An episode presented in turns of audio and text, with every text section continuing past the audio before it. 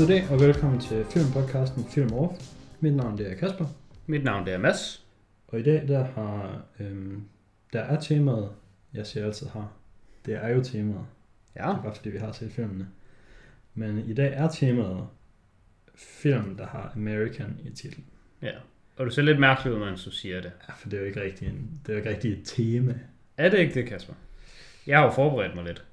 Øh, Altså man kan jo godt argumentere, at de begge to er nogen, der har meget med amerikansk kultur at gøre. men øh, hvad med øh, andre film som øh, American Sniper, American Hustle, American Beauty, American Psycho, American Animals, American Made, Mm. American Pie, American Ultra, Hvad er der med dem? American President og American Virgin. Dem har jeg alle sammen set. Okay. Så det, der findes mange film, der faktisk starter med ordet American. Ja. Hvor er American Sniper og Beauty og uh, Psycho og Animals og Made er alle sammen virkelig gode. Så det, vi, vi, vi er faktisk ikke hoppet ind i sådan en kategori, hvor der kun var American History X og American Gangster at vælge imellem. Nej. Men det er de to film, vi har valgt. Det er de to film, jeg har valgt. Øhm, og skal vi bare øh, starte med den ældste? Det er jo det, er jo det vi plejer at gøre, så det må, det må være American History X. Det er det. Den er fra 98, tror jeg. 98, ja. Som bonusinformation.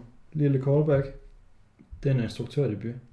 Jeg skulle faktisk, jeg, det er faktisk det, jeg sidder med åben lige nu, fordi jeg skulle lige til at slå det op, fordi det havde jeg fandme på fornemmelsen, den var. Jeg synes godt nok, at den her film, den skreg langt væk af at være en instruktørdebut. Men ikke på en dårlig måde. Men jeg tænkte bare, wow, den her der må godt nok være en virkelig god instruktørdebut. Ja, altså der er mange af de instruktørdebuter, hvor at, øh, de på den ene eller anden måde, de bringer noget lidt anderledes end øh, mange andre film fra den periode øh, bringer til bordet. Mm. Øh, netop fordi, at de ikke er bare sådan en, okay, vi har lavet den her film og den her film, og nu laver vi en film mere, vi laver den bare på den samme måde, som vi lavede alle de andre film. Ja, altså for eksempel flere callbacks, øh, altså Lockstock og Two Smoking Barrels og Snatch. Mm. Der er det jo Lockstock, der er instruktørdebuten. Men altså, det er jo bare den samme film. Det er bare, øh, her med er det samme. Den, den anden kunne lige så godt have været instruktørdebuten, og så bare vendt om. Ham med Tony Kaye, der har instrueret American History X, han har så ikke, altså, han har ikke rigtig lavet noget noteworthy bagefter. Han har instrueret Johnny Cash's øh, video til God's Gonna Cut You Down, hvilket er en ret god sang. Men ellers, ja, han har ikke rigtig øh, været i gang med noget. Men det kunne måske også have noget at gøre med, øh, det, det passer fint, den jeg skal til at sige nu. Øh, jeg har ikke rigtig øh, tjekket op på det her, øh, op til sådan noget trivia. Det gør jeg nogle gange. Mm. Øh, men øh,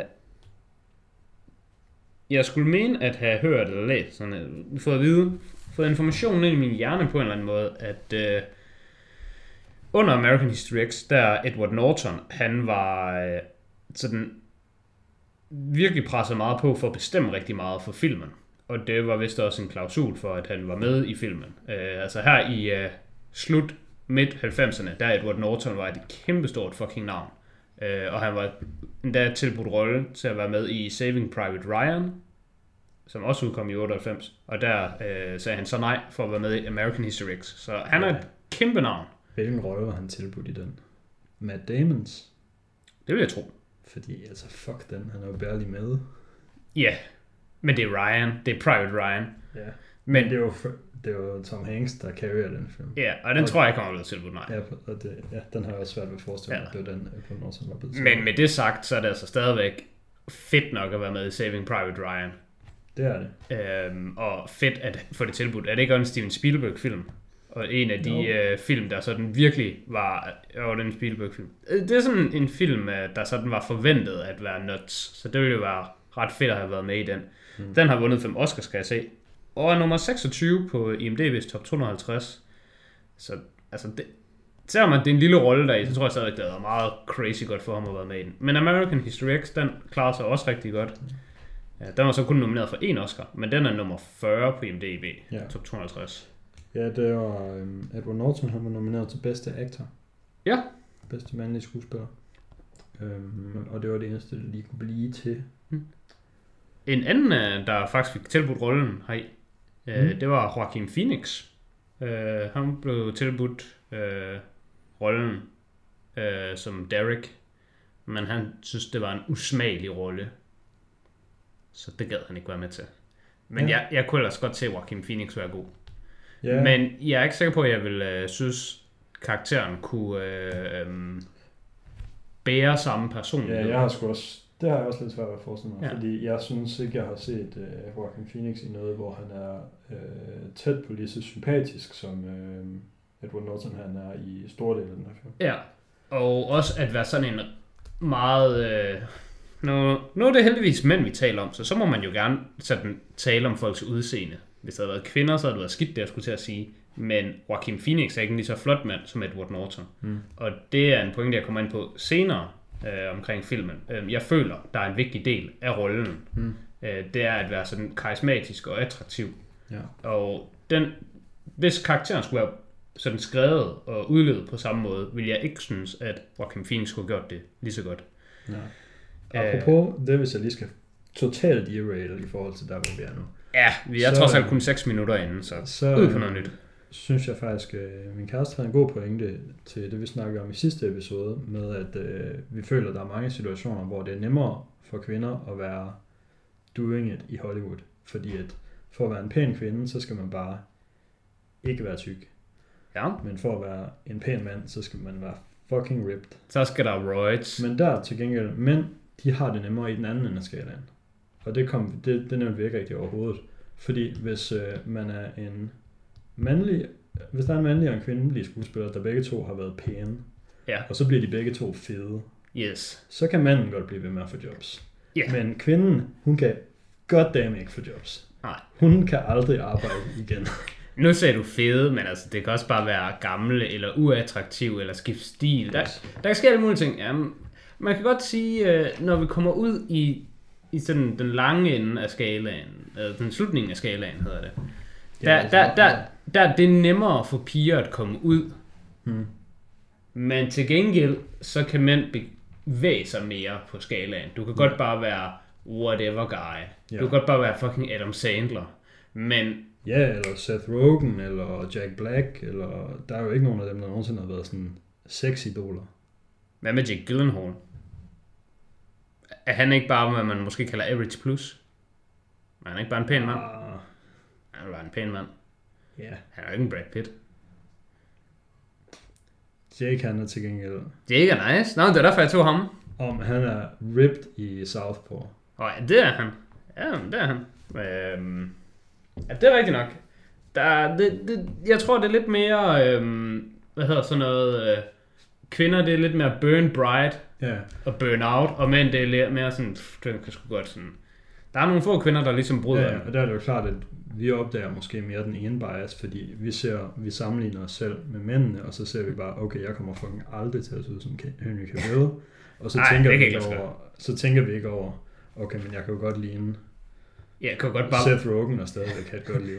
Ja, det er rigtigt. Altså mange af Adam Sandlers film, de er jo bare bygget op på, at altså, det er jo romcoms for mænd.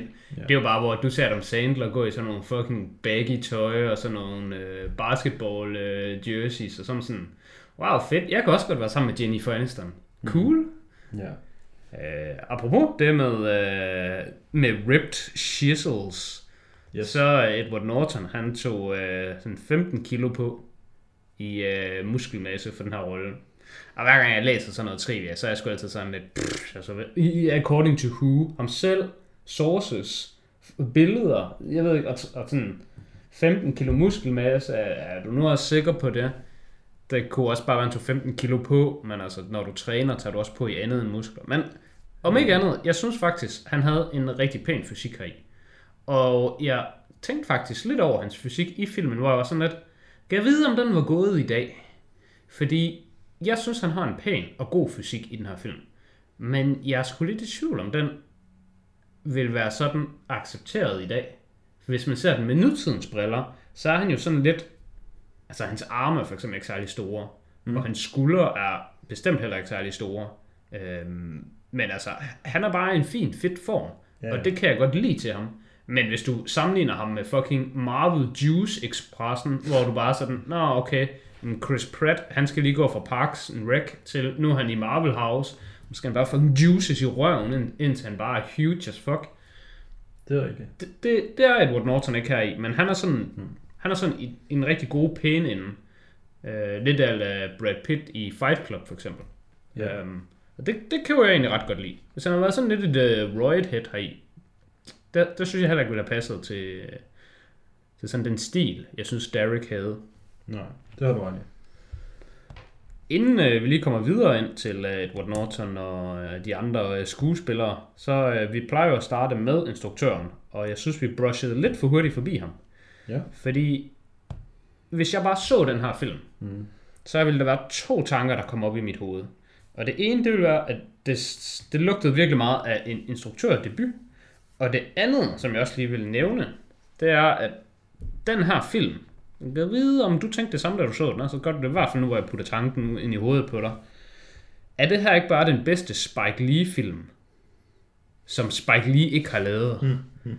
Men er det her egentlig ikke i virkeligheden bare den bedste Spike Lee-film i verden? Og så har Spike Lee bare ikke lavet den. Men den er enormt meget en Spike Lee-film. Jeg tænkte faktisk den der tanke på et tidspunkt, men så var jeg sådan, om det snakkede vi også om i sidste episode, så jeg gider faktisk ikke engang nævne det igen, fordi så, så bliver vi sådan et, vi skal bare få en dunk på Spike Lee podcast. det er sådan, Ja, altså, Altså, jeg, ja. synes, jeg synes, der er flere øh, sådan, hvad hedder sådan noget, øh, sammen, sammenhæng mellem den her film og den generelle Spike Lee-film. Øh, ikke kun bare det der racism bad og øh, acknowledging racism bad is good og den slags, mm. øh, men også hele cinematografien. Det, det, det er så meget Spike Lee-agtigt, at jeg var virkelig meget i tvivl om, det er sgu da ikke en Spike Lee-film, det her er det. Det ville jeg have vidst, hvis det var. Men jeg var oprigtigt i tvivl. Øhm, Spike Lee, udover bare at det der sådan, fyre sådan racistiske emner ind, nogle gange som en hoveddel af plottet, nogle gange er det bare sådan en sidetrack, men det skal fucking med. Det er selvfølgelig det, man lægger sådan, eller kan lægge meget mærke til i hans film. Men den måde, han sådan spiller med farver på, eller mangel deraf, og sådan nogle lidt mærkelige former for slow motion, der ikke sådan rigtig giver mening. Sådan nogle, jeg vil, jeg vil karakterisere det som artsy slow motion. Det er bare sådan noget, sådan noget, nu der er slow motion, fordi det er artsy. Det er også ret Spike Lee-agtigt. Øhm, at kigge direkte ind på kameraet er meget Spike Lee-agtigt, og have sådan nogle underlige close-ups, som også bare kan beskrives som artsy close-ups, er også meget Spike Lee. ja, Og den her film havde bare det fucking hele. Så det var jeg virkelig sådan øh, overrasket over. det var også min første note faktisk, det er, at øh, der er mange sådan ekstreme close-ups. Ja. Sådan, folk, der snakker, så skal man virkelig op i 80'et på dem. Altså, så Yes. skal det være så tæt på, at man sådan, man kan ikke engang se deres hage eller deres pande, man kan bare sådan se Ja. deres mund og næse og øjne. De bliver bare lige sådan, sådan en, en blok eller sådan en ramme af deres ansigt. Det, det er ret Spike Lee-agtigt. Øh, så det, det tænker jeg bare på, at det her, det skulle nok... Hvis der skulle være en film i filmhistorien, Spike Lee han kigger misundeligt på og bare sådan, det skulle have været mig, mig, mig, mig, mig. Så havde det været den her. Fordi det her, det er bare Spike Lee, but good. Hmm.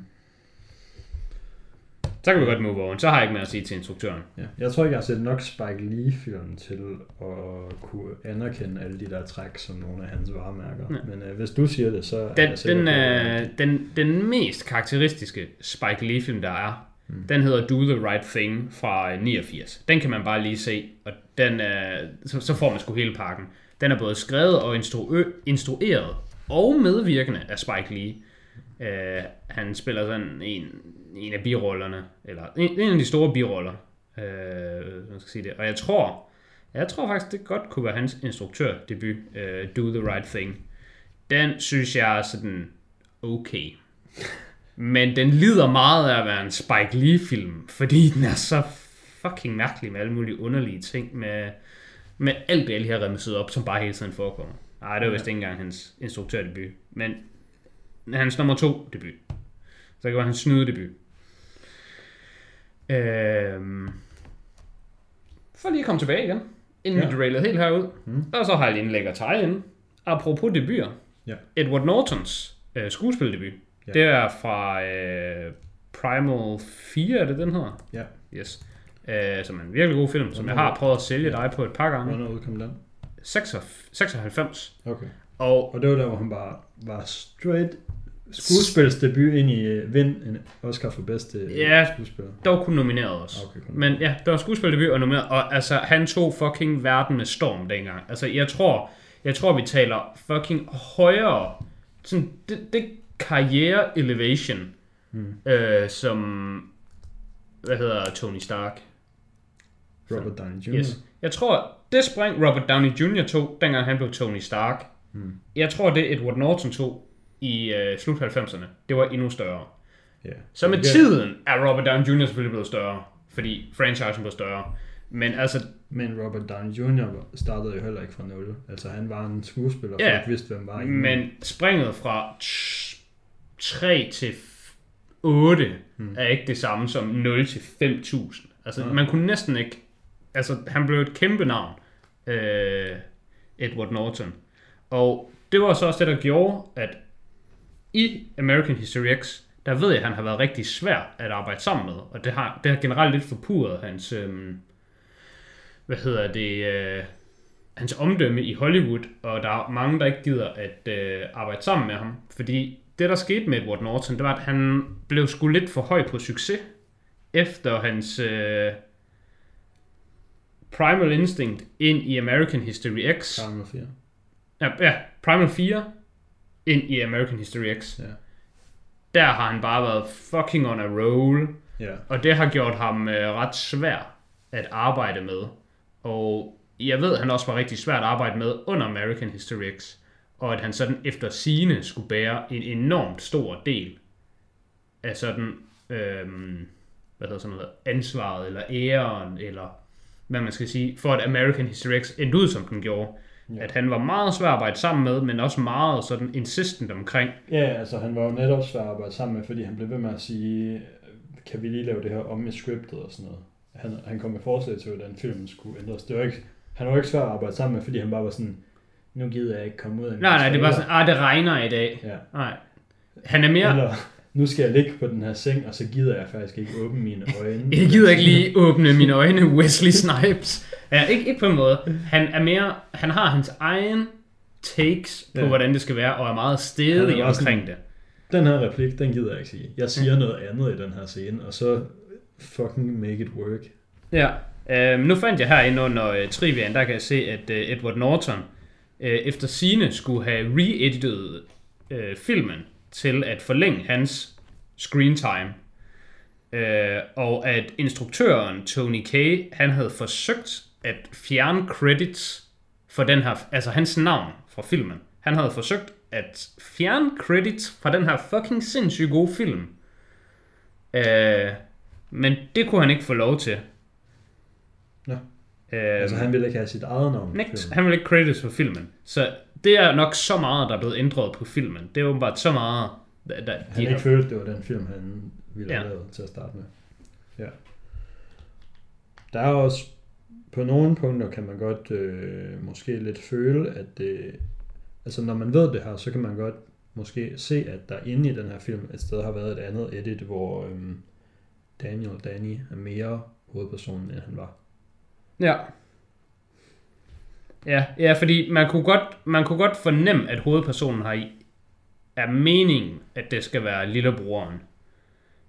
Men jeg kan vist godt bare lige afsløre, hvad jeg synes nu. Jeg tror, det var en fin idé at få Edward Norton lidt mere gang i den her film. Lige Edward Norton lidt mere op. Så ham der Edward Furlong, han kan lige gå lidt ned. Og så ham der Norton, han kan lige gå lidt op. Det, det tror jeg, det var en rigtig øh, fornuftig idé. Edward Furlong var vel ellers også doing it i den periode. Han kom jo lige hot off the tails af Uh, Terminator 2, hvor han var rigtig god i. Syv år inden. Syv år inden, ja. jeg ved ikke om det var hot off the tales, men han var rigtig god i Terminator 2, og jeg synes, han var fin nok her. Han var fin. Han var sådan, okay, det er fint nok. Men ikke sådan god. Jeg ved, at der er mange, der basher på ham på internettet og siger, det er noget det, der trækker meget ned for filmen, det er, at han er bare dårlig deri. Ja. Ja. Det, det synes jeg ikke. Jeg synes bare, han er sgu bare okay. Ja. Jeg synes også, det er svært at være dårlig i den her film, fordi hvis jeg skulle være ærlig, så synes jeg, alle i den her film er dårlige, undtagen Edward Norton. Vi kunne godt være lidt over i Terminator 1-agtig, og det, vi er igen ude i det der film-instruktørdebut, at hvis ikke du bare har en eller anden fucking stjerne, som Arnold, der bare er en levende legende, eller Edward Norton i det her tilfælde, så kommer du sgu ingen vegne. Men når du nu har sådan nogen, så gør det ikke noget, at resten er sådan lidt skød. Øhm, for eksempel, nu tænker jeg på alle, alle de øh, sorte i filmen. Øh, der er ham, der bliver slået ihjel. Ham, han går lidt igen. Øh, det er også ham, de spiller basket mod. Ja. Jeg synes, Nå, at det er han... dem, der bliver slået ihjel, da de kommer og Yes. røver ham. Jeg synes, Røver han, jeg synes, han virker underlig i filmen. Men jeg har ikke tænkt mig at sådan sige, det er hans skyld. Jeg vil mere sige, det er editingens skyld. Fordi han, han er en af de karakterer, der lider virkelig meget af, at man kun ser ham i sådan underligt lys og mærkelige vinkler. Og lige op i hans fjes. Og sådan, altså, han virker sgu sådan lidt off, synes jeg. Men det er mere fordi filmen er sådan off i de scener, han er med i. Ja. Øhm, ej, det var faktisk lidt... Der var faktisk en anden uh, supporting role, som faktisk var rigtig god dag. Okay. Jeg vidste ikke lige, hvor den var going. Nå, det nej, var men jeg, jeg skulle lige... god eller dårlig. Ja, nej, var god. Ja, fordi nu lød det som om, jeg synes, alle var bare sådan neutrale til dårligt. Men der var en. Der var en. Han udmærkede sig ved at også faktisk være ret solid. Mm. Og det synes jeg, det var øh, hans buddy inde i øh, fængslet. Jeg synes, Ja. han virkede reelt. Mm. Han var, han, var, han var en guy, hvor man var sådan, ved du hvad, det du siger, det fucking tror jeg på. Ja. Jeg, jeg køber det, du sælger. Og det vil jeg da sige, det er faktisk ret vigtigt for filmen, fordi at øh, han skal være believable. Det er meget vigtigt. Det er hans skyld, at øh, Edward Nortons karakter har hele det her sådan change of heart, og Ja, øh, finder ud af, at han har været en, en skidt fyr. Ja. Øh, jamen, der er rigtig mange øh, sådan spørgsmål, som filmen egentlig stiller, øh, både til karakteren i filmen, men også stiller til dig som seer, som den ikke svarer på direkte, men den svarer på indirekte, som jeg i hvert fald samlet op på. Mm. Og det, det kunne jeg også godt være lidt interesseret i, om du også lige skænkede det en tanke, det, det, det kunne godt være det, vi skulle til at komme, komme ind i og snakke om. Øhm, filmen handler jo kort sagt om, det, det er smart lige at tale om det over 20 minutter inden. Men filmen handler om Edward Nortons karakter. Øh, han går i øh, high school og er sådan en dygtig, bright young man. Og så dør hans far, og så er han sådan, wow, de der goddamn niggers, det er deres skyld, at min far er død. og så, det er noget, man ser sådan en flashback i sådan et interview, hvor han bare står og går full on racist. Det er en direkte quote fra filmen, bare lige for at dække os selv ind. Ja, det er, det er bare sådan, han står, og de er bare, the spiks and the chinks, and the, han får bare det hele, og man er sådan, hvad fuck snakker du om? Kikes. Ah, Ja, og ham der interviewman, han er også bare sådan, yeah, okay, but what are you feeling about the current situation? Og ham der, Norton, han er bare rambling off, bare et eller andet shit. Mm. Som, og i andre øh, flashbacks, der ser man ham være sådan, ikke være på den måde. Man ser egentlig det racistiske frø blive plantet ind i hovedet på ham af hans far. Ja, det ser man sådan aller sidst i filmen. Yes. Det der flashback, hvor hans, at man finder ud af, at hans far bare er en crazy racist. Yes, Det er sådan til aller, aller sidst i Eller sidst, det der, man finder, finder ud af det, at øh, det er egentlig faren, han virker ret jaloux øh, over, at øh, Edward Norton, han godt kan lide hans øh, underviser Hmm. i skolen. Og så er han sådan, ah, din underviser, han er også en fucking nigger. Og så, og så er Edward Norton sådan, ja, altså, han er det godt nok mørk. Det har du da ret i. Og så fandt han sådan, nej, nej, nej. Det er fucking... Mm, Det er først at sige sådan eller med, det han, det han siger, det er bare bullshit. Yes. Og så er Norton sådan, ja, det er nok bullshit. Og så, nej, det er even worse. Det er fucking inward bullshit. Ja, Og nu er vi på endnu ja. Det er fordi, jeg kom i tanke om, kom i tanke om noget. Uh, hvis du ikke ved det her, Hvad så? du ved det godt, du er sådan oplyst en. Men vores lyttere, de ved sikkert ikke det her. Hmm. Øhm, den rating, en film får, en, Ja. en PG-rating, eller hvad fanden de hedder, der, der er nogle øh, krav. Der er sådan en, sådan en checklist, du lige må gå af. Der er sådan, Nå, okay, øh, ser man bryster, ser man whatever. Mm. Der er et grant af, hvor mange n-words du må sige. Du må gerne sådan sige et. Du må gerne have et n-word i hele, eller et f-word, eller sådan et hele vejen igennem. Du må gerne sige fuck. Du må sige det én gang. You get one. Åh, oh, men du må sige fuck alle de gange, du vil i podcasten. Okay. Fuck, hvor godt. Mm. Uh, men der tænkte vi måske ved at have, have nået vores kvote, så nu skiftede jeg lige Det kan over. godt være, at vi har en endnu et kvote. ah, skidt. Uh, men ja, det... det skal ikke, vi, vi uploader ikke på YouTube eller sådan noget. Det er ikke fordi, vi bliver demonetized. Oh, fy her. Uh, men det ser man i hvert fald her til sidst. Uh, men han starter ud med at være det, og så hans liv, det er sådan langsomt unraveler til, at han bliver sådan crazy racistisk, og sådan melder sig ind i uh, sådan noget fanden Hitlerjugend wannabe, sådan noget white Ja. supremacist piss. Uh, men jeg synes, filmen den skildrer rigtig godt, hvordan folk ender i sådan et hul, hvis man skal kalde det. Ender Ja. sådan et sted i deres liv, og omvendt, hvad der skal til, for at man kommer ud. Ja. Øh. Jeg har også øh, jeg har skrevet, at øh, jeg synes, det her det er en øh, livets pensumfilm. Ja, Og, øh, jeg, er næ- jeg har skrevet næsten det samme. Bare ikke lige med livet. Jeg, jeg skrev det bare som, det, det virker som en pensumfilm. Jeg tænkte, den her film, er det bare en dansk lærers våde drøm? Jeg tænkte, hold kæft, den her film, den er godt nok nem at analysere, og god at analysere. Den er godt nok yeah. virkelig bare on the nose med sådan, du kan bare analysere det, og bare komme frem til, at det er sådan her, der. Ja. Det er lidt sjovt, fordi jeg tror sidste gang, vi snakkede om en film, der er en livets pensumfilm, der var det... Øhm, Der var det en god en. Der var det en op. Der var det en yes. ja, Det var Ode to my father.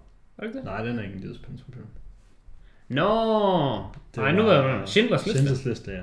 Og det er også en nazistfilm. men jeg synes ikke, American History X er en livets pensumfilm, fordi det er en nazistfilm. Det er egentlig fuldstændig ligegyldigt, at han er en nazist i den her film. Ja, Han kan- han kunne også bare have været på stoffer. Han kunne bare have været en druggie. Det kunne bare have været Requiem for a Dream. Nå, nej, men jeg synes, det er vigtigt, at han hader en befolkningsgruppe.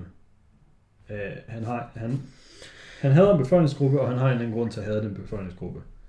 Ja, jeg synes ikke nødvendigvis, at, at hvis, vi skal gå, hvis vi skal tage et skridt mere tilbage, hvis vi skal gå endnu længere, så synes jeg ikke, han skal have en befolkningsgruppe. Jeg synes bare, han skal være et dårligt sted i hans liv, Hmm. og så den utilfredshed, og de sådan vredes følelser, han har i hans liv, hvor han ikke har noget outlet til dem, det skal han ligesom channel ind i noget, og det kan så bare være heroin, eller kriminalitet, eller at have en befolkningsgruppe.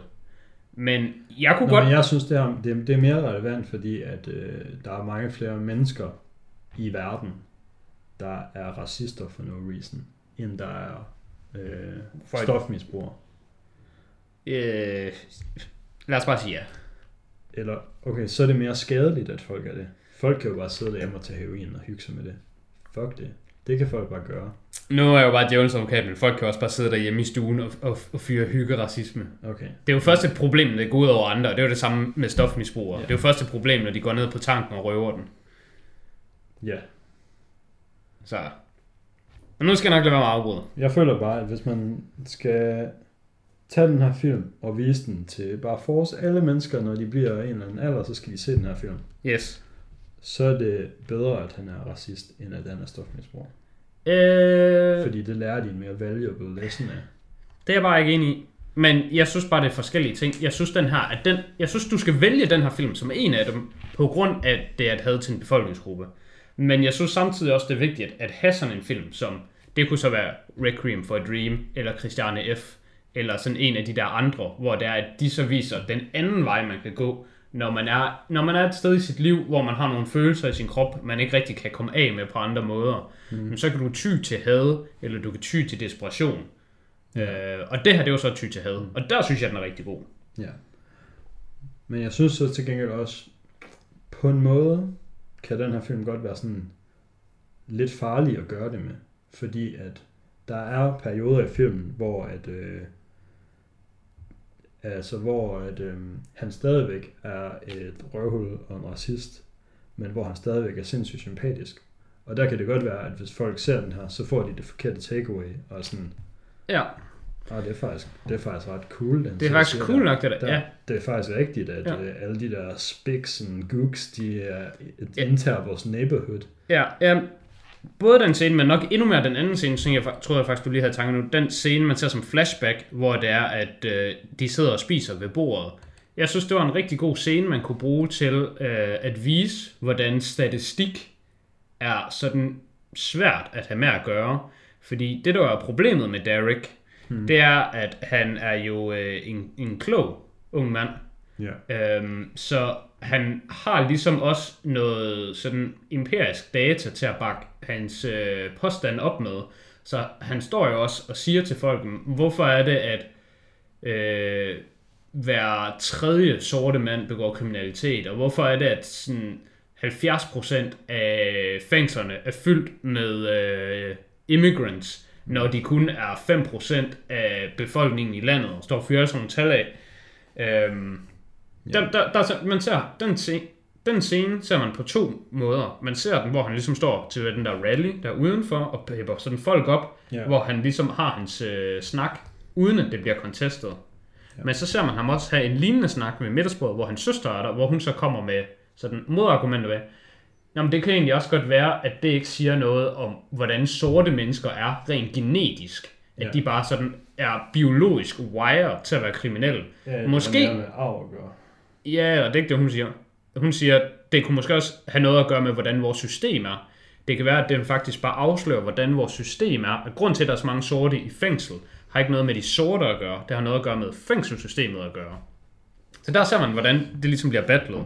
Jeg kunne hurtigt komme med en lang rant om det amerikanske fængselssystem, men det er heller ikke det, det den her Det amerikanske fængselssystem er sygt fucked, men det er nemlig en af de spørgsmål. De har bare en af de allerhøjeste crime rates i verden, og en af de allerhøjeste incarceration rates. Så det er sådan, pff, hvad, hvad har jeg overhovedet going on derovre? Det hjælper ikke. Ej. Øh, men noget, der er virkelig simpelt ved den her film, og det er noget, jeg vil både rose den for, men også give lidt kritik for, det at den er faktisk næsten for simpel, den her film. Øhm, I hvert fald, hvis man lige, sådan lige følger med og, og er voksen. Sidst jeg så den her film, der var jeg ikke voksen og ikke fuldt med. Men det jeg lige nævnte der med øh, søsteren, hun nævner, måske du skulle tænke på, at grund til, at der er så mange sorte i fængsel, det er fordi, der er en øh, systematisk racistisk bias mod sorte mennesker, der gør, at de ender i fængsel kontra hvide. Og der er Edward Norton bare sådan, "Pff, det der er lort, du fyrer af nu. Det fucking køber jeg ikke. Og så ser du senere i filmen, bare sådan first hand experience, at der får du bare et bevis for, at det, at det er det, der er svaret. Fordi som han snakker med ham, øh, hans øh, homie derinde, Ja, det er ham, der bare har fået 6 år i fængsel, fordi han tabte et tv på foden af en Yes. politibetjent. og der er Edward Norton også sådan, Og det var sådan, ja, det er faktisk assault. Yes. Jeg, jeg har inde i tre et halvt år for at have slået sådan to ihjel, og den ene fucking executed ihjel. Altså sådan, den ene kunne man sådan forsvarligt, han havde trods alt et våben, mm. og stod udenfor, så den første han skød var sådan, der tror jeg sgu bare, han kunne godt away scot free. Men den anden, han sådan bare slog ihjel, og sådan meget brutalt, den var ret svær at argumentere sig ud af, men alligevel så fortæller voiceoveren, at han fik en lempet dom, fordi det blev taget ind under, under selvforsvar. Men det var så også, øh, fordi der ikke var nogen vidner. Fordi det var det, øh, Danny siger på et tidspunkt, at hvis han havde vidnet mod Derek, så havde han skulle bare fået live. Ja, Så øh, de har jo bare været sådan, åh, det var faktisk selvforsvar, og så var vi ved at slås, og så horset blev han yeah. lige smadret ned over kantstenen. men jeg vil dog komme med, hvis- hvis det var sådan lidt Shawshank Redemption-agtigt, nu tænker jeg nemlig på Shawshank Redemption-scenen, hvor det er, at man ser ham advokaten, han, han siger sådan, at mm. øh, i den her revolver, der er plads til seks skud, mm. og de her, øh, det her par er blevet skudt otte gange, hvilket betyder, at han har fucking tømt hans pistol, og så puttet to mere i, og så skudt to gange mere. Hvis man forestiller sig hele den spiel, det kunne du Ja. også, også lave med American History X her, hvor det er sådan, han har skudt ham, og så ikke nok med, at han ikke døde af det, så skulle han også fucking henrettes på den mest brutale måde. Ja. Så det føles virkelig til grin, at han kun har fået 3,5 år. for sure. Og så at ham den anden har fået 6 år. Og det er også det, øh, som Derek ikke kan forstå, hvor han er sådan, "Men du har ikke fået 6 år for at stjæle et fjernsyn. Og sådan, nej, det har jeg ikke. Jeg har fået 6 år for at tabe et fjernsyn på en politibetjents fod, og så brækkede han den. I virkeligheden har jeg bare fået 6 år for at være uheldig og sort, og du har fået 3,5 år for at være hvid og psykopat. Mm.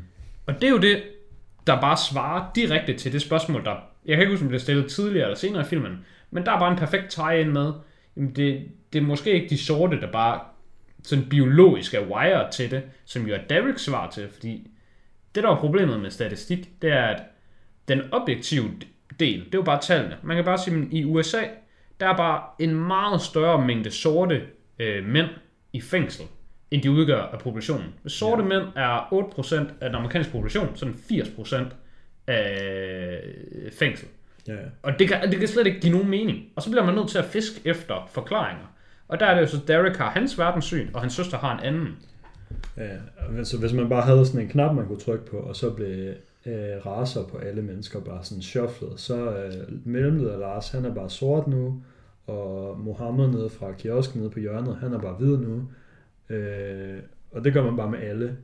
Så får man jo ikke den samme crime statistik. Det er jo bare for, på grund af den situation, de er i på det nuværende tidspunkt. Ja, nå, ikke kun på nuværende tidspunkt. Det der Ja, der har været i mange år. ja, men også som de bliver behandlet efterfølgende. Mm. Altså, du kan fucking vide med, at, at hvis du begår en eller anden kriminalitet, og en indvandrer begår samme kriminalitet, så bliver I ikke behandlet identisk. Nej, nej. Altså, sådan er det jo bare. Og, og det er jo ret foruroligende. Og det synes jeg, at, at filmen viser rigtig godt. Øhm, og den, det viser den jo også ved at tage os på den rejse sammen med Derek, hvor det er, at man får, man får oplevet lidt det med, det var sådan, at hans sorte ven røg i fængsel i 6 år for et uheld. Det var den ene del af, af sådan, hvad skal man sige, puslespillet, der skulle gå op. Og så den anden del af puslespillet, øh, det er jo ligesom, hvordan han ser, at det er jo hyklerisk, når det kommer til stykket, det her uh, white supremacy. At folk, de taler en hel masse og bare sådan, ja, yeah, fuck alle dem der. Men når alt kommer til alt, så, altså, man er jo en handelsmand. Ja. Altså, det er man jo bare. Hvis jeg har brug for noget, og du har noget, altså, man ser det også bare i virkeligheden. Altså, hvor fucking mange mennesker køber ikke bare ting fra firmaer, der gør noget etisk forkert, og så for, ah, jeg skal jo have min Coca-Cola. Mm. Jeg skal jo købe min fucking Mars bar fra Nestle. Det, det kan jeg jo ikke lade være med, vel? Men altså, fuck Nestle. Ind på Reddit og hedder Nestle, så får du i hvert fald upvotes. Men jeg skal jo have min Mars bar. Mm. Og det er jo også det, man ser her øh, med white supremacists i fængslet. Det er sådan, nå, vi er godt nok white supremacists, men vi skal lige overhandle med meksikanerne for at lige... De her has. De har, de har jo stoffer, og dem, dem skal vi jo bruge. Yes. Og det har Derek ret svært ved sådan at sådan forstå og forholde sig til, fordi han er meget mere, han har købt fuld ind i det her med hvid race for sig selv, raceblanding af folkemord, og vi skal fandme ikke have noget med de andre at gøre, uanset hvad. Han er meget mere konsekvent. DF-mentaliteten, når man vil. Det er øh, Nationen. Det er fra sådan en øh, børnene læser kommentar på Nationen, YouTube, øh, Nørgaards Netflix. Der er en af kommentarerne, der er raceblanding af folkemord. Yes. Men det er også, det, hele den her sekvens, hvor han er i fængsel og lærer alle de her ting, den synes jeg er virkelig god. Men det er også et af de tidspunkter, hvor man måske føler lidt, at det er en øh, førstegangsinstruktør. Fordi der har vi bare lige haft en scene, hvor de er til et eller andet øh, nazimøde, og så går shit down, altså det går galt, og de flygter fra deres liv, og så er de sådan, måske lige sluppet væk, man ved ikke rigtigt, om der stadigvæk er nogen efter dem. Og så launcher de bare ind i et flashback på sådan en halv time eller sådan noget. Altså, det er så langt det flashback, at man fuldstændig glemmer, hvad der er going on i filmen. Og Ja. så slutter det igen, og så sidder de bare stadigvæk på den der bænk, hvor de lige er flygtet hen. Og ja. det er sådan, Nå ja, det var her, den her film var på det her tidspunkt. Det er sådan lidt underligt. Øhm, inden, vi kan nok ikke rigtig til at tale meget mere om den her, men en, en sidste ting, jeg lige vil nå her med, mm. det er, jeg synes, at Edward Norton er virkelig god i den her film, og får karakteren til at fremstå på en måde, som jeg godt kan lide karakteren. Øh, ved at han er, øh, jeg lovede nemlig at komme tilbage til dig, så jeg bliver nødt til at få det sagt. Han er nemlig en attraktiv mand, og en karismatisk mand, og det taler de også lige kort om, hvor at det er ham øh, hoved, hovedracisten, han taler om, at han fandt en shining prince i Derek. Altså Derek, han er rigtig god til at round folk op, og folk ser op til ham, og folk kan lide ham. Øh, jeg synes, den her film, den også viser noget om faren ved karismatiske mennesker. At Yes hvis du er en uh, good-looking, karismatisk uh, sådan taler, Ja. så kan du godt rally folk op og få dem sådan med på nogle ting. Altså, han er enormt god til at rekruttere folk og pifte en stemning op, Mm. og det føler jeg ikke, at han ville have været, hvis han bare havde været sådan en blegfed taber. Nej. Og det synes jeg endda selv, man falder for lidt i løbet af filmen. Det gør man Fordi I nemlig. starten, så er man sådan, skinhead Edward Norton. Fuck dig, dit møgsvin. Og så lige så snart han lige øh, han kommer ud af fængsel, og han har fået sit normale øh, hår, og begynder at sige sådan nogle ting, der er lidt reasonable, så er man bare sådan, fuck, han er nice, ham her. Ja, Sig flere ting til mig. Jamen, Alt det, du siger, er sindssygt nice. det, er, det er nemlig og det er du sådan, ja okay, men det er jo stadigvæk den samme dude, som bare har slået to mennesker ihjel. Men Jeg synes altså også, at han har moments, øh, bare hvor han stadigvæk er skinhead, Edward Norton, hvor man stadigvæk godt kan lide ham. Hvor man stadigvæk sådan, ah, okay, han, han, er sgu, altså, han er sgu bare karismatisk. Ja, Øh, der flipflopper han meget. Der er sådan, den der basketscene, der sidder de bare og hygger, der er han shooting the shit, og ting er nice, og så er han bare sådan, nu øh, går jeg fuld racist, og lige smider trøjen, og har hagekorset ja. på, og så skal vi bare hen og sige til de her fucking n-words, at de skal af den her basketballkort. Ja, men han blev også sådan slået, der blev lavet sådan en, en, en offense, hvor der også er folk, der virkelig sådan op top, hvor han også var sådan, nej, nej, nej, det, det, vi skal ikke slås nu. Det er game point. Ja, det er fucking game point. Altså, så, altså, der er sgu noget ved ham, der er sådan, er, han har en attraktiv personlighed. Mm. Øh, jeg kan godt lige slutte af med at sige, at Edward Norton, skuespilleren, han er på en af mine lister, jeg har på Letterboxd, som jeg gik i gang med en gang. Mm. Øh, og det hedder øh, sådan skuespillere med en rigtig god stemme. Og der fik jeg kun lige puttet Morgan Freeman, Michael Caine og Edward Norton på. Og så, øh, hvad er nu ham, der spiller Darth Vader, han hedder? Ham kan jeg se, jeg fik ikke skrevet hans navn med ham. Uh, James Earl Jones, King Mufasa. Mm. Yes. De fire mennesker, de har en fucking nice stemme. Og jeg synes virkelig, at Edward Norton har en god stemme. Han har en rigtig sprød, god, skarp, sådan... Mm, man lytter også, hvad han siger. Mm. Uh, året efter, uh, hvad hedder det, uh, American History X udkom, det var der, hvor Fight, kom, Fight Club udkom. Den udkom i 99. Den er fra 99. Så Edward Norton har godt nok bare lavet bangers. Og der, er han jo netop også, der har han jo fortællerstemmen på. Og det synes jeg sagt med, han gør godt. Den tror jeg også, jeg skal se igen inden længe. Jeg kan se, at jeg har den kun på 9 ud af 10. Det kunne godt være en film, der kunne ændre sig til højere. Men det er ikke så lang tid, jeg har set. Øh, hvor så du hen på... Øh... Jeg tror, jeg har American History X på 9 ud af 10. Ja, Øh, jeg har American History X, den havde jeg på 10 ud af 10, inden jeg lige så den her igen. Og jeg har valgt at holde den på 10 ud af 10, og den her kommer til at være mit benchmark for en 10 ud af 10. Det her det er nok en af de laveste 10 ud af 10'er, jeg nogensinde har givet. Men trods alt stadigvæk en 10 ud af 10'er. Fordi jeg føler sgu næsten ikke, at den her film fortjener at få 10 ud af 10. Så jeg kan godt forstå, at du ikke er der. Fordi det er sgu en instruktørdebut, og der er meget amatørarbejde. Der, der er rigtig mange ting, der sgu ikke er helt i orden. Men jeg synes overordnet set, at filmen bare er så god, at den alligevel godt kan bære det. Og det har kunne sagtens have været en af mine øh, infamø, infamøse formatbrydere, der kunne have været over 10 ud af 10, hvis der bare havde mange flere gode ting going on. Men som den er nu, den sniger så skulle lige ind på 10 ud af 10. Laveste 10 ud af 10, nogensinde har givet, det er stadigvæk bedre end uh, det laveste 0,2 nogensinde har givet, som er det, jeg fik til min fysikeksamen uh, øh, i gymnasiet. Fik du det laveste 0,2 nogensinde givet. Det sagde de. De sagde, de sagde til mig, det er det, det laveste 0-2, vi nogensinde har givet.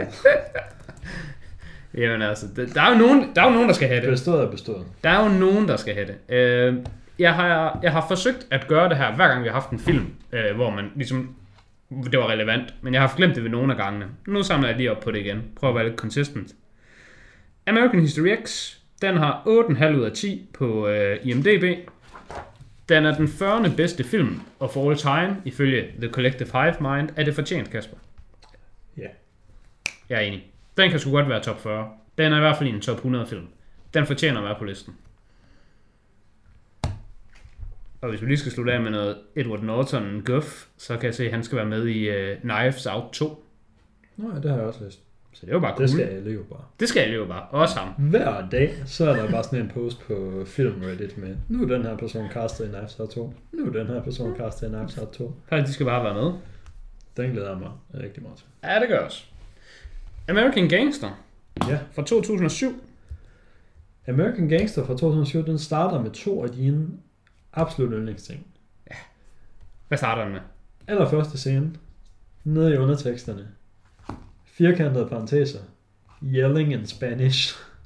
Det sker i hvert fald.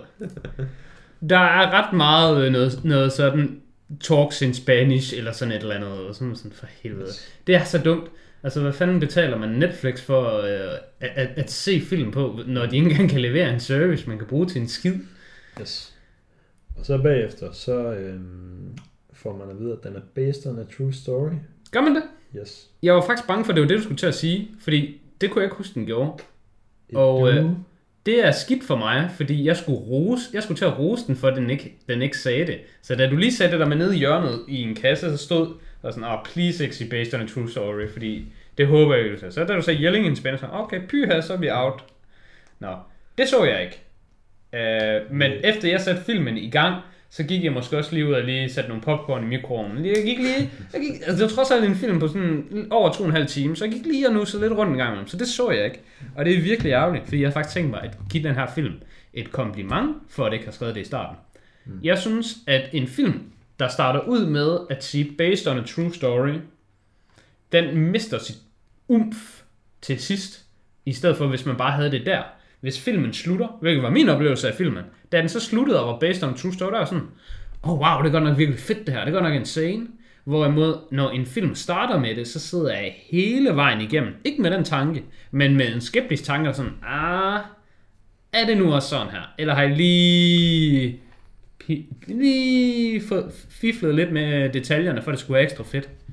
Yes. Så det er jeg faktisk glad for, at jeg ikke så, men nu er jeg ked af, at det var sådan, for det var en af mine eneste noter til filmen, det var sådan, at det var true story done right. Jeg vil have, at true story skal være en overraskelse. Det skal være sådan en, du skal bare se en film, der bare er mega god og mega fed, og så skal den bagefter være sådan, hey forresten Kasper, hvis du at der var en sand historie, så er sådan, wow, nu får den lige et ekstra point. Og hvis den starter ud med at være sådan, hvis forresten er det godt var en sand historie, så ser du en eller anden scene der, hvor du sådan, hvordan kunne de vide det? Hvordan kunne, hvordan kunne det der, det, det kan man jo ikke. Det er jo bare fiktion, det der. Det er jo bare noget, I har vidst, der skete event 1, og jeg vidste, der skete event 2, og så er jeg bare fucking fill in the blanks i mellemtiden. Hmm. Nå, det var ærgerligt. Det var min eneste note. Nej, jeg havde to. Men det var min eneste rigtige note. Min anden note er nemlig et spørgsmål til dig. Det kan være, at vi lige skulle hurtigt nævne, hvad filmen handler om. Ja. Øhm, American Gangster handler om øhm, Denzel Washington, som er, han vil jeg mene er hovedpersonen. Øhm, men den, den er sådan lidt, det er en meget ensemble-film. Der er mange forskellige vigtige, okay vigtige karakterer. Men Denzel, han er nok den vigtigste. Han er håndlanger for sådan en øh, mobboss i øh, starten. Og så dør den her mobboss, og så bruger Denzel ligesom det, han har lært øh, fra den her gangster, til at starte hans eget øh, imperie. Han den sælger den op. Yes. Øhm, finder ud af, at man kan bringe nogle billige stoffer ind i landet og begynde at sælge dem, og han, er, han har bedre priser end alle konkurrenterne, og det er der selvfølgelig nogen, der ikke er så godt tilfreds med, så man ser både noget sådan mob, øh, drama med, at der er nogle af de andre gangster, der synes, "Uff, du sælger dine stoffer alt for billigt, det skal vi faktisk ikke lige bede om. Og så er der også noget, som jeg synes er ekstremt fucking vigtigt i den her film, det er, at man ser sådan den anden side af sagen, hvor man ser noget law enforcement, der sådan ligesom øh, er efter ham. Mm-hmm. Øh, og der er den primære af de skuespillere, det er Russell Crowe, som er sådan en... Øh, en så med Russell Crowe. Ja, han er så... Russell, øh, den her film, det er rigtig meget en Denzel Washington, der er Denzel Washington og den op, og en Russell Crowe, der er Russell Crowe og den op. Men det er jo bare fint. Yes. Øh, og så er det egentlig bare, bare det. Så, så ser man hans øh, kriminalitetsimperie gro større og større, mens øh, ordensmagten kommer tættere og tættere ind på ja. ham, og de andre gangster gør. Fucking lovens lange arm, om jeg må bede. Øhm, og ja, den er instrueret af Ridley Scott, så det kan man ikke sige, at det er en øhm, instruktørdebut. Det er tværtimod en film lavet af en meget, meget Mm, gavet instruktør. Gavet, gavet type. Ja, og det er faktisk det, jeg vil spørge om. Øhm, da jeg så øhm, American History X, Mm. så Spike Lee, han fløj bare rundt i min hjerne. Da jeg så American Gangster, og jeg vidste, det var Ridley Scott, jeg kunne ikke se det. Men Ja. jeg ved ikke, altså hvad, hvad er kendetegnet ved Ridley Scott? Altså, øh, er, er det sådan, at man ser nogle film, kan du se en film og tænke sådan, ah, det kunne godt være Ridley Scott, der har været forbi her. Øhm, for mig, så sådan en som David Fincher, synes jeg kan være svær at spotte. Øh, for, jeg, jeg ser nemlig David Fincher-film, det er sådan, det er nogle mørke film, som er rigtig flotte. Altså, de har generelt et lidt ja. mørkt. David Fincher, han, et af hans varemærker er helt sikkert hans fuldstændig vanvittige gode cinematografi. Yes. Og, og, og sådan, særligt for mørke scener, som Og- kan være svære. Et, øh, et hemmeligt varemærke for David Fincher. Er det blodet? Nej, det er, at der er sindssygt fucking meget CGI. Ja, men det er også blodet, der siger Blandt andet al, al hans blod. Ja. Men i David Fincher film, der er det bare fucking alt muligt pis, der er CGI, som man ikke kan se af CGI. Jeg har det nemlig med David Fincher, som jeg har det med øh, James Cameron. Jeg synes, øh, varemærket for begge deres for, for de to, der deres film er fucking flotte.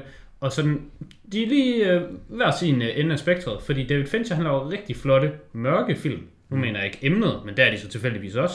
Og James Cameron laver rigtig mange flotte, lyse film. Og her mener jeg heller ikke emnet, men det er det tilfældigvis også. Ja. James Cameron er til gengæld modsat uh, David Fincher ved, at han undgår rigtig meget at bruge CGI. Nu vil lige få et lille fun fact her. Det, James Cameron han er meget sådan, ah, det, det, det skal vi ikke lege med. Mm. Er selvfølgelig også lidt ældre. Men for eksempel i Terminator 2, som vi lige snakkede lidt om sidst, der er en scene, hvor ham der øh, manden, ham der, den onde Terminator, Ja. han kan, lave, han kan forvandle sig til alle mulige folk. Han forvandler sig til en vagt, sådan at vagten, han kigger på sig selv, og der er sådan en scene, hvor ja. vagten, han kigger på sig selv og sådan noget.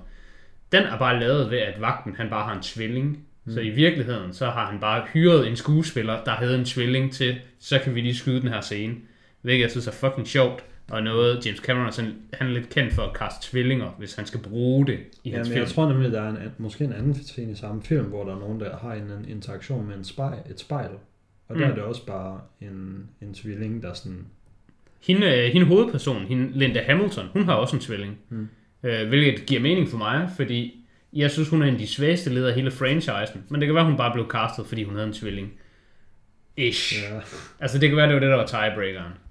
Når man nu ved, at James Cameron har sådan en love for at cast sådan nogen. jeg vil sige noget, jeg synes... Øh, Men hvad har Ridley? være- Hvad har han? Ja, Ridley han har instrueret mange forskellige film, der føles ret forskellige. Øhm, også nogle af dem, hvor det ikke nødvendigvis føles som om det sådan ligefrem er et passionsprojekt for ham. Altså han kunne godt føles lidt som sådan en, en hired gun på nogle af de film, hvor han har, han har lavet, hvor der bare er nogen, der har sagt, hey, vil, vil du komme og lave den her film for os, hvis vi giver dig en masse penge? Og det er fair nok, jeg kan godt forstå, at folk gerne vil have en masse penge. Eller et godt script. Nogle gange så er det sikkert også bare, hey, vi har det mega gode script, vil du lave det? Yes. Det behøver sgu ikke altid være penge. Jeg tror nogle gange, folk de bare vælger udefra. Ja. Du vil jo bare gerne, du vil jo bare gerne lave en god film. Ja. Hvis, hvis du får et virkelig godt script, og du kan se, at du kan lave en god film ud af det, så tror jeg sgu, du siger ja, i stedet for, hvis du tager noget lort, der giver flere penge. Yes. Men øh, en ting, jeg vil sige, øh, godt kunne gå lidt igen i nogle af de film, han har lavet, det er, at de alle sammen er sådan rimelig tæt pakket med ting, der sker. Øh, altså, der sker meget i dem. Der, jeg, jeg tror næsten, den gennemsnitlige Ridley Scott-film er sådan to og en halv time. Ja. Og det er den her film også, øh, American Gangster. Og jeg synes ikke, American Gangster føles sådan sindssygt lang. Den føles lidt lang. Den føles bare som om, nu har jeg set den her film i et godt stykke tid, og der er også sket sindssygt mange ting, så det passer jo bare godt. Ja, det, det, det, Øh. det trademark kunne jeg faktisk godt ikke genkende til. Uh, hvad er den bedste Ridley Scott-film? Øh, det er Blade Runner. Okay. Jeg tror faktisk, øh, jeg vil sige, det er Thelma and Louise. Mm. Nu hvor jeg lige sidder og kigger ind under ham. Den har jeg ikke set. Den synes jeg er virkelig men sindssygt jeg har overraskende svært ved god. at forestille mig, at jeg putter den øh, over Blade Runner og og Martian. The Martian, som er to af mine absolut yndlingsfilm, og Black Hawk Down, som jeg også synes er virkelig god. Ja, Black Hawk Down er en af dem, jeg har højst på min rewatch-liste. Den- Den skal jeg lige have set igen. Thelma Louise var en af de film, der overraskede mig allermest. da Jeg så den. Jeg var sådan, wow, den film er bare fucking god. Hvad sker der for det? Jeg tror bare, det var sådan noget pigelort, men den var bare god. Apropos Black Hawk Down, som også lige er inde her, der, så ved jeg ikke, om det her nødvendigvis er et Ridley Scott trademark, men castet i American Gangster er fuldstændig vanvittigt. Det er absurd. Det er en...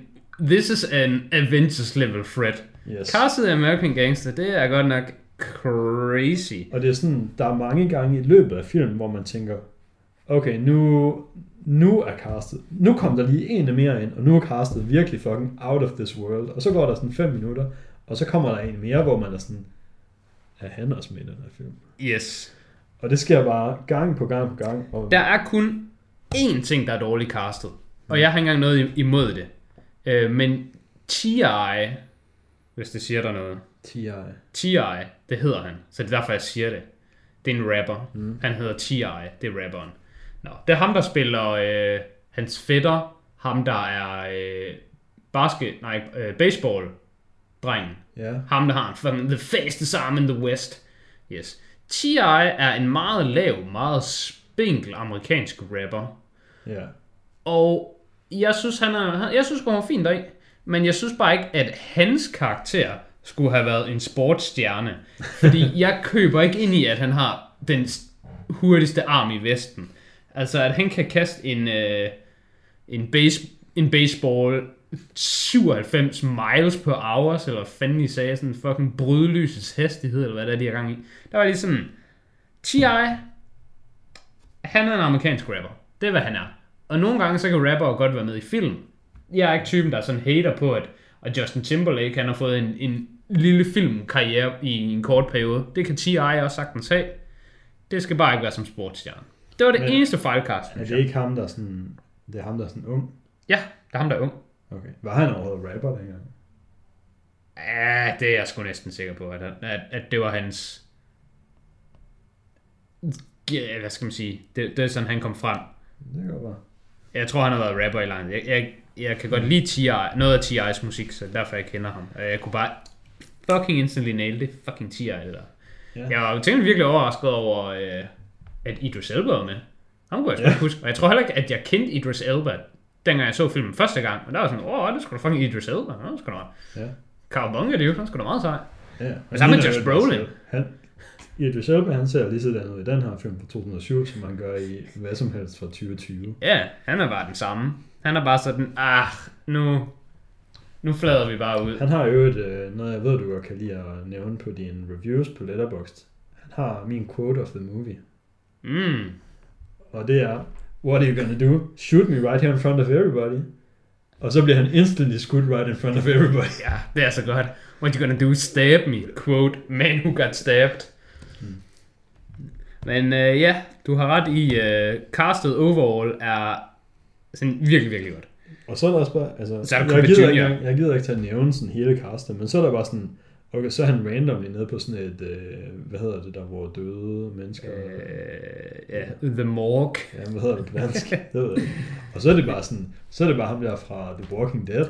Nå, ja, Da- Daryl. Ja, han er bare lige inde der. Han er bare lige... Ja, Han ja. har sådan en replik. ja. Jamen, øh, et ligehus, selvfølgelig. Ja. Det er jo ligehuset. Ja, hvor, hvad hedder det der sted, hvor man har lige? Det hedder lige. Det der, det der fucking hus med lige. Hvad? The Morgue? Nej, ligehuset. Ja, der var han var, der var sådan, åh, det var meget sjovt, han lige er der. Uh, Norman Reedus. Ja. Øhm, jeg har ikke så meget at sige til American Gangster, andet end jeg synes sgu bare, det er en film, hvor Denzel, han Denzeller den op. Hmm. Jeg synes, det her det er den bedste Denzel Washington-film. Ja. Og øh, jeg synes ikke, det siger jeg ikke som, at det er den bedste film, Denzel Washington er med i. Jeg synes, det her det er den bedste film, hvor Denzel Washington, han er Denzel Washington. Han er, han Denzeller den to the max i den her film. Jeg synes, han gør det mere i den her film, end han gør det i andre mere Denzel Washington film, som for eksempel The Equalizer eller Man uh, on Fire. Selvom den her er mindre action i, så synes jeg, den er mere Denzel Det er sgu, det er sgu god Denzel, det her. Ja, han har sådan lidt... Øh, Og der bliver godt nok også sagt, "My man." Snak hurtigt. My man. My man, det bliver altså sagt. Han siger, Jeg ved, man. jeg ved ikke, hvor mange gange. Mellem 5 og 10, tror jeg. Ja, det, det er mange gange, det bliver sagt. Og der er også andre, der siger, my man. Ja. Øhm, noget jeg synes øh, gør den, for den her film til sådan at lidt stå ud fra andre film i samme genre, og hvis vi vælger at klassificere filmens genre som en gangsterfilm, den har også mange andre ting going on, men det er også en gangsterfilm. Ja, bestemt. Og det er, øh, som jeg nævnte tidligere, at man rent faktisk ser ting øh, i meget af filmen fra politiets eller de godes perspektiv. Den er ikke bare sådan en glorificeret, hey prøv at se hvor fucking fedt det er at være The Godfather, og du kan bare putte hestehoveder ind i folks senge, og så er de bare sådan, hvor er det godt træls, og så giver de dig bare penge, og så er du bare sådan, my family, I do everything for my family. Øh, elsker det, du har gang med lige nu. Jeg elsker det. Bare, du kan bare I den her, der er der rent faktisk en, der sådan, har perspektivet udefra, sådan, prøver at fange ham, fordi at man ser nogle af de sådan, skidte ting. Jamen, der er jo en, en, en af quotesene fra filmen, det er jo bare sådan, Frank Lucas is the most dangerous man to America right now. Ja. Og det lyder jo sådan lidt opspillet, sådan som han siger det, og der bakker han det op sådan, men, men det er han. Mm. Han, det, han er det farligste i hele landet. Det er ham. Det han står for er det farligste. Og, og det er jo sådan, det er jo ikke sådan der med hyggegangster. De var sådan, ah, kom nu mand, det er jo bare hyggegangster. Altså, der er jo nogen, der skal sælge stofferne. Det kan jo lige så godt være de kriminelle mænd, der slår folk ihjel, der er sådan lidt på tværs. Fordi it is my family. Altså, American Gangster, den udmærker sig i den forstand, at jeg tror, det er den eneste gangsterfilm, jeg øh, har givet en, en, en positiv øh, øh, score. Sådan over 8. Mm. Øh, der er sikkert andre gangsterfilm, jeg har givet sådan 6 og 7, som er sådan, er, pff, sådan middelmådigt. Jeg kan da sådan sluge pillen, uden at den sådan ryger i galhals. Men American Gangster, synes jeg, er en oprigtigt rigtig god film. Og jeg kan ikke komme på, sådan, jeg kan ikke komme på en eneste gangsterfilm, jeg, jeg kan sige det samme om. Og det tror jeg netop er, er vigtigt, at den viser det der med, at du er sgu ikke bare den fucking sejeste i verden. Altså den scene, hvor at ting går galt øh, for Frank Lucas, hvor det er, at hans mor står og skiller ham ud, og sådan også bare siger, altså vi forlader dig jo bare, og sådan at, øh, hedder det, hans, hans kone, vi forlader dig jo bare. Det er sådan, ja, fedt. Det, Ja, det, der var hun er sådan, du skal ikke tage ud og slå en politibetjent ihjel nu. ja, Det, det er fucking stupid. Ja, det synes jeg bare var mega fedt. Øh, i, I stedet for det bare normalt var sådan, ja, kom nu Godfather. Altså, hvis du bare slår nogen ihjel, så bliver du bare sejere. Det giver jo bare XP, så du kan level up. Come on. Mm. Altså, det synes jeg er så fucking ring. Og sådan er det ikke her i. Her i er jeg bare sådan, men altså, du kan selvfølgelig bare gøre, hvad Ja, du vil, men så gider vi ikke være en del af det. ja, for de andre film, der, vil, der føler jeg meget, at så vil han bare blive enabled. Så vil de bare være sådan, Ja. Så, åh, oh, ja, godt, godt, du er, nødt til, at- du er nødt til at deal med ham, fordi Ja, hvis han ikke ja, bliver dealt med, så kan vi ikke have vores liv, som Yes. er sindssygt fede. Ja, Lækker. lige præcis. Øhm, jeg synes dog, at jeg flip-floppede lidt på konen deri. Jeg synes sgu også, hun var lidt træls. Jeg synes, hun var sådan et ret godt eksempel på kvinder, jeg ikke kan lide. Hun var sgu sådan lidt bare sådan... Hun, hun hoppede så lidt væk fra det igen senere, men det var som om hun sådan, ah, jeg vil gerne ikke condone det, min mand gør. Men i stedet for at være imod det, så vil jeg hellere bare leve det søde liv, og samtidig resent min mand for at gøre de ting, han gør. Men jeg vil gerne høste fucking det, der kommer ud af det. Men jeg condoner det ikke. Og der er sådan, altså, det, det, du kan sgu ikke have your cake and eat it too. Altså, der, jeg synes, der var en gang imellem, hvor hun virkede sådan lidt for sådan, som om, som om hun var hævet over den situation, der foregik. Men altså, hun vidste jo, hvad hun gik ind til. Ja. Jeg synes ikke på noget tidspunkt, at Frank han sådan dybede hende, og hun var sådan, han var sådan, åh, jeg er bare en successful businessman, og så sådan, åh, wow, det går nok mega fedt, og så efter de blev gift, så har hun fundet, nej, du er bare en drug lord. Åh, det var godt nok skidt for mig. Jeg synes, jeg synes det virker som om, hun vidste, hvad hun gik ind til. Ja, det var ikke sådan første gang, de mødes, så var de bare sådan, I'm a very successful businessman, you can get in on the ground floor. uh, It's an exciting opportunity for a young man, such as yourself. Ah, kæft, det, var ikke, uh, det var ikke sådan en bait and switch. Det var bare sådan, okay, men vi er lige til fest, okay, jeg fucking smadrer bare en mands hoved med, med et klaver, og så er det sådan, ja, det er jo ham, du er med. og det er jo det, bare- Er det cool at blive ved med det? Og så er hun sådan, ja, jeg tror bare lige blodet er til. Jeg tager bare lige blodet op og kigger sådan lidt surt på ham, men altså, det, det, jeg vil jo også bare gerne ikke lave noget i mit liv, og bare have uendelige penge. Mm. Ja, men hun, hun er ikke helt terrible, men jeg synes, der var en gang, hvor jeg var sådan, det er noget andet, jeg ikke kan lide ved film. Øhm, og det er jo nok bare mig, der er en mand, og så derfor ser jeg det fra det her perspektiv. Men jeg bliver sgu altid sådan lidt irriteret, når det går lidt for godt for, for en person. Oftest en mand, og så kommer der en anden person og fucking ødelægger det ved, lad os sige, sådan clumsy uheld. Ofte sin kvinde, og så er man bare sådan lidt, jamen det var jo fucking, øh, jeg mente det er jo godt, det er jo tanken, der tæller. Det er det, man kalder Fætter humor, og det er fucking ringe. Og Frank, han har hele tiden haft en mantra, der hed, vi skal bare flyve under radaren. Folk skal ikke, du skal ikke være flashy, og han siger den der specifikt til nogle af hans brødre. Og, Ja, fordi hans brødre prøver at fætte Vims ham, og så er han sådan, fucking Ja, chill. ja, chill. Vi skal, ikke, vi skal ikke have for meget heat på os. Og så kommer hans kone bare sådan, ah, men jeg har lige været ude og købe den her dyre jakke til 50.000 dollars. Og hun, den måde, hun leverer det på, var det værste i verden. Hun sådan, "Ah, jeg har købt den her sejfede dyre jakke. Hold nu din kæft, din bums. Hun er jo en bums, hun er jo hjemløs. Hun har jo ikke noget i livet. Hun er bare en pæn pige. Hun er bare en pæn pige, og så er hun bare sådan, åh oh, okay, din eneste kvalitet er, at du er en pæn pige. Men nu har du købt en jakke til 50.000 dollars, men det er jo bare fucking øh, daddys kreditkort, du har kørt igennem maskinen. Og så kan han jo ikke sige nej. Sådan sådan, "Ah, okay, så tager jeg det her fucking russer sar hat på. Ja, altså, hvis man lige skal komme med en kommentar til den, så var den der fucking grim. Altså, Den var røvgrim. Hvorfor køber folk? Der er jo- kæft, der, den var grim. der, er Men den findes jo, fordi der er folk i virkeligheden, der køber den slags. Det Altså- var bare, Altså, det var bare 100 døde chinchillaer, der var syet sammen. Da, da jeg så, Det lignede 100 døde chinchillaer. da jeg så pelsen, så tænkte jeg, oh wow, den er fucking grim. Og da jeg så hatten, der fulgte med i næste scene, tænkte jeg, det her det er jo bare en joke.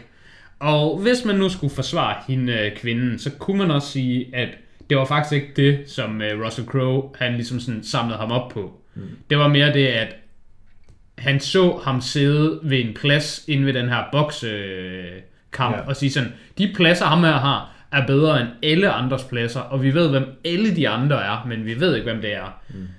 Det har nok ikke hjulpet, at han har haft den der russer sar hat på. Så fuckede hans, øh, en af hans brødre fuckede os op på et tidspunkt. Ja, så det er ikke 100% kvindens skyld. Nej. Og jeg havde heller ikke kvinden fuldstændig, men det er også lidt det samme i Breaking jeg Bad. Hun sagde også, hun havde købt den der til ham, og så var jeg sådan, okay, hun har købt den. Den er til ham i parenteser, fordi at hun bare har købt den, så når hun har den på, så, hun, så synes han, hun er lækker. Så Ja. ja. ligesom når en, en kvinde køber frækt undertøj til sin mand. Ja, jeg har Det troede købt det det til det, dig. Så i næste scene, så havde han bare på, og så var sådan, what the fuck foregår der? Jeg synes også, det virker som om, at han ikke gad at have den på. Og han spillede scenen godt, for jeg synes, han kiggede på jakken som sådan lidt, ja, det, her, det gider jeg ikke. Og så næste scene, så går han rundt i den, ja, det her, det gider jeg ikke. Men det var som om, han ikke helt kunne sige nej, fordi hun var så glad for at have købt noget. Sådan, det, se, jeg har den her til dig. Og man kunne godt se, at det gik lidt mod det, han normalt havde lyst til, men nu gjorde han det. Og så gik det galt. Det er sådan lidt ligesom i Breaking Bad, og jeg ved godt, det ikke er meningen, at øh, man skal sympatisere for meget med Heisenberg. Så det er måske meningen, for det er jo det, alle gør. Men fuck Skyler. Skyler, fuck hende. Og Heisenberg, yes thanks. Også fuck ham, faktisk. Ja, som, som, man kommer ind, som man kommer ind i serien, så, så, så ja. Ja. Men i starten, der skal, han bare, der skal Heisenberg, skal bare Heisenberg den op. American Gangster, den var nomineret til to Oscars, hvis vi lige skal recap den. Ja. Den var nomineret til Best Art Direction. Jeg ved ikke, hvem der vandt. Nej, Øh. jeg vidste ikke engang, det var en ting. Og så var øhm, Mama Lucas, hun var nomineret til Best Supporting Actress. Ja, den, den får sgu en doubt for mig. Ja. Den er så heller ikke nogen af de ting, men øh, den information kunne jeg lige øh, give til dig. Ja, øh, altså hun var da... Hun, hun var da en skuespiller, der var med i filmen. Mm. Men jeg ved ikke, om det er nok til at øh, øh, blive nomineret. Det var det jo så her. Jeg kan se en anden, der også var nomineret det år. Det var Amy Ryan fra Gone Baby Gone. Som er en virkelig god film. Som man nogle gange kommer til at forvirre med Gone Girl. Fordi det er Casey Affleck, der er i den ene, og det er Ben Affleck, der er i den anden. Men det er Ben Affleck, der har instrueret Gone Baby Gone. Og plakaten er bare identisk. Men den er også virkelig god. Så hvis man kan se Gone Baby Gone, så kan man lige se den. Den er fed nok. Det var Tilda Swinton, der vandt det år for Michael Clayton. Den er Det er den der... selvfølgelig. Ja, og den har jeg set. Det er en film med George Clooney, hvor han er sådan en eller anden guy, Hmm. der er sådan Han er en guy. Han er sådan, han er sådan en, en advokat guy, der, sådan, der er et eller andet firma, der gør noget, der ikke lige er så fedt, og så tager han ud og er sådan, hey, nu skal vi lige få gjort noget godt for verden. Noget med klima, vist og sådan noget. Mm. Ja, whatever. Men øh, hvor er du så på ratings wise? Jamen, uh, American Gangster, den havde jeg på 9 ud af 10 før. Mm. Og jeg vil ikke sige, at den skuffede mig. Øh, men den havde sgu ikke samme punch, som jeg synes, den skulle have, for at kunne få højere end 8 ud af 10. Øh, og det havde den ikke, fordi jeg havde set filmen før. Og det er måske lidt unfair. Men jeg er ret sikker på at kunne huske første gang, jeg så den. Der synes jeg virkelig, den fik et godt punch. Fordi jeg havde samme følelse her. Øh, I slutningen af filmen, dengang den afslørede sig selv og sagde, at den var based on a true story. Der fik jeg virkelig den der mm, følelse, bare sådan, fuck, det er egentlig sejt det her. Fuck, hvor er det vildt, at det bare er rigtigt. Fordi de taler jo egentlig også om noget historisk. Der, der er en virkelig god scene der i, hvor øh, der er sådan en FBI-agent, der er ved at gå amok på Russell Crowe, øh, over at øh, det der med den måde, de har fået stofferne ind i landet på, hvordan han ødelægger det for, for alle, og sådan, hvor, hvor slemt Ja. det er, det, Det er jo han, før, han har fundet nogle Ja, ja, før han har fundet, hvor slemt det er. Og så den scene koblet med en scene senere i, i filmen, hvor at Russell Crowe og, øh, jeg tror det er Denzel Washington, de taler sammen inde i, øh, hvad hedder det, inde i sådan forhørelseslokale eller sådan et eller andet. Ja, jeg tror, det er sådan et øh, sidelokale. Ja, sådan en interviewagtigt lokale. Så, så, så taler de sammen derinde, hvor han så fortæller Frank Lucas, at han er enormt farlig fordi det han repræsenterer er change, og det er det jo. Han repræsenterer jo rent faktisk change i virkeligheden. At den der magt, man så i gamle dage, hvor en gangster, det var noget, man får øh, med øh, sådan italienske familier. Nu har Frank Lucas ligesom vist, med alle i citationstegn kan gøre det her. Altså, det, det, det er, der er en opskrift for, hvordan du bliver en succesfuld druglord, men det, det kræver ikke, at du er en italiensk øh, fucking Don Corleone. Yes. Øh, han har ligesom bragt noget change til det, og det, at det var rigtigt, og det er jo sådan her i virkeligheden. Altså, der er jo stofproblemer øh, i USA. Øh, det synes jeg skulle, det gav et virkelig godt punch. Mm. Men med det sagt, cirka omkring midtvejs i filmen, der fik jeg bare sådan en sådan en pære, der var tændt over mit hoved, bare sådan, hvor jeg, det her er egentlig ikke bare en film, der er baseret på en sand historie. Og det var fordi, jeg har set filmen før. Og så kom jeg i tanke om, jo, det skulle da egentlig nok baseret på en sand historie, det her. Mm. Og så så jeg så filmen gennem de briller, og så da den sluttede og afsluttede, så sådan, ja, men det er egentlig meget rigtigt. Så jeg synes ikke, den fik det der fucking ekstra umf, den lige fik i første omgang. Det havde den så desværre heller ikke for mig, fordi at da filmen startede, der læste jeg, at der stod based on a true story. Ja. Eller jeg læste det faktisk ikke, fordi jeg kiggede heller ikke på skærmen lige der, men så sagde min kæreste, åh, oh, den er based on a true story, og så sagde jeg, er den godt nok det? Og så sagde hun, ja, det stod der.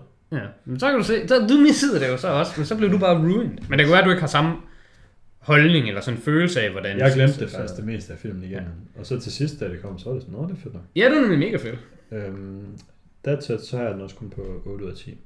Jeg ved ikke, om det var der, du endte. Jo, 8 ud af 10. Øh, men en, en, en god 8 ud af 10'er. Det ja. jeg faktisk vil give den uh, mest credit for, det er, uh, så ud af Denzel, han Denzeller den, hmm.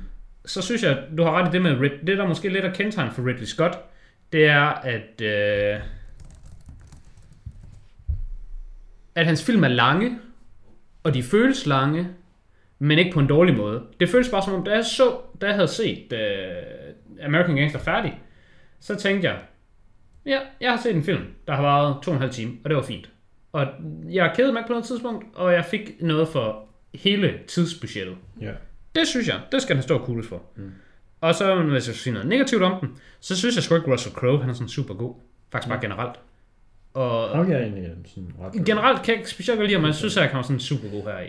Jeg, vil, jeg skulle lige til at sige, at øh, hvis jeg skulle bede om noget, så skulle det faktisk være, jeg vil gerne have en tor, hvor Russell Crowe og Denzel, de bare er homies og hjælpes ad med at fange andre forbrydere, fordi det får man jo lige sådan en lille sneak peek af til sidst, at det havde de faktisk, yeah. det havde de going on bag. Det havde de going, ja, yeah, men jeg synes sgu bare...